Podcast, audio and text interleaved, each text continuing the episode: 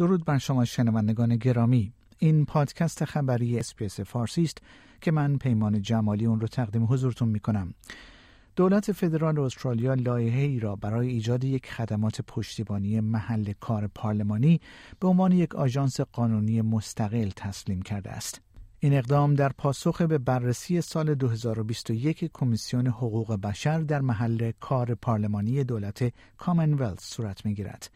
دولت متعهد شده است که تمامی 28 توصیه گزارش موسوم به Set the Standard توسط کمیسر سابق تبعیض جنسی کیت جنکینز را که در پی ادعای تجاوز جنسی بریتنی هیگینز ارائه شده است اجرا کند.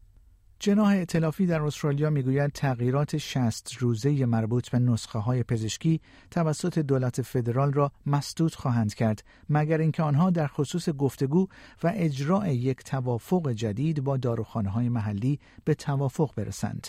این تغییرات که در بودجه دولت فدرال با هدف ارائه داروهای ارزانتر اعلام شده به بیماران این امکان را می دهد که به جای سی روز با همان قیمت برای برخی داروها 60 روز دارو دریافت کنند.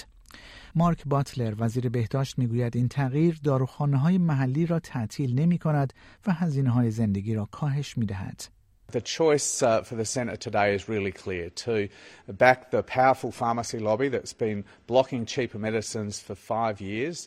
Uh, when the medicines experts first recommended 60 day prescriptions for the price of a 30 day script, or to deliver cheaper medicines for 6 million Australians. Um, this won't just be a, a really important hip pocket measure for those 6 million Australians at a time of a global cost of living crisis. دولت فدرال استرالیا در پی تصمیم دادگاه مبنی بر ممانعت از ساخت مرکزی برای دفن زباله های هسته‌ای در منطقه واقع در ایالت ساوت استرالیا این طرح را لغو کرد. این مرکز زباله های اتمی قرار بود در زمینی در ناپاندی در نزدیکی شهر کیمبا واقع در شبه جزیره ایر توسط دولت ائتلافی قبلی در سال 2021 ساخته شود. این تصمیم توسط مالکان سنتی مردم بارنگارلا در دادگاه فدرال به چالش کشیده شد. آنها گفتند که این تصمیم بدون مشورت با آنها گرفته شده است. دادگاه در ماه جولای در حکمی اعلام کرد که این تأسیسات نمی‌تواند در این مکان ساخته شود.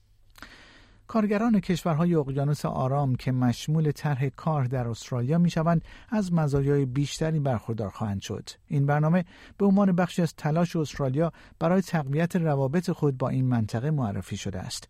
این قوانین جدید که به پارلمان ارائه شده است باعث می شود افرادی که در استرالیا تحت این برنامه حضور پیدا می کنند بتوانند از حمایت مالی برای حضور در دانشگاه همراه با سایر مزایای دولتی مانند کمک هزینه جوانان برخوردار شوند.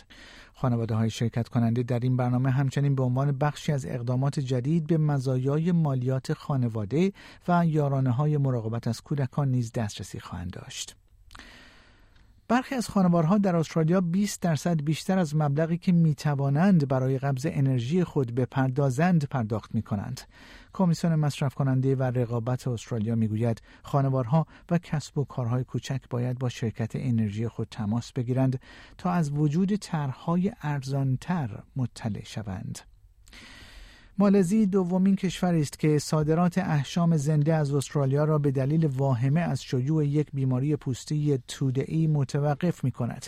هفته گذشته اندونزی صادرات احشام زنده از چهار مرکز استرالیایی را متوقف کرد. این تصمیم پس از شناسایی که تعداد کمی از گاوهای صادراتی استرالیا مبتلا به این بیماری هستند گرفته شد. یکی از نامزدهای انتخابات ریاست جمهوری اکوادور به ضرب گلوله کشته شد. رئیس جمهور این کشور گیلرمو لاسو با اعلام مرگ فرناندو ویلاویسنسیو قول داد که این اقدام بدون مجازات نخواهد ماند.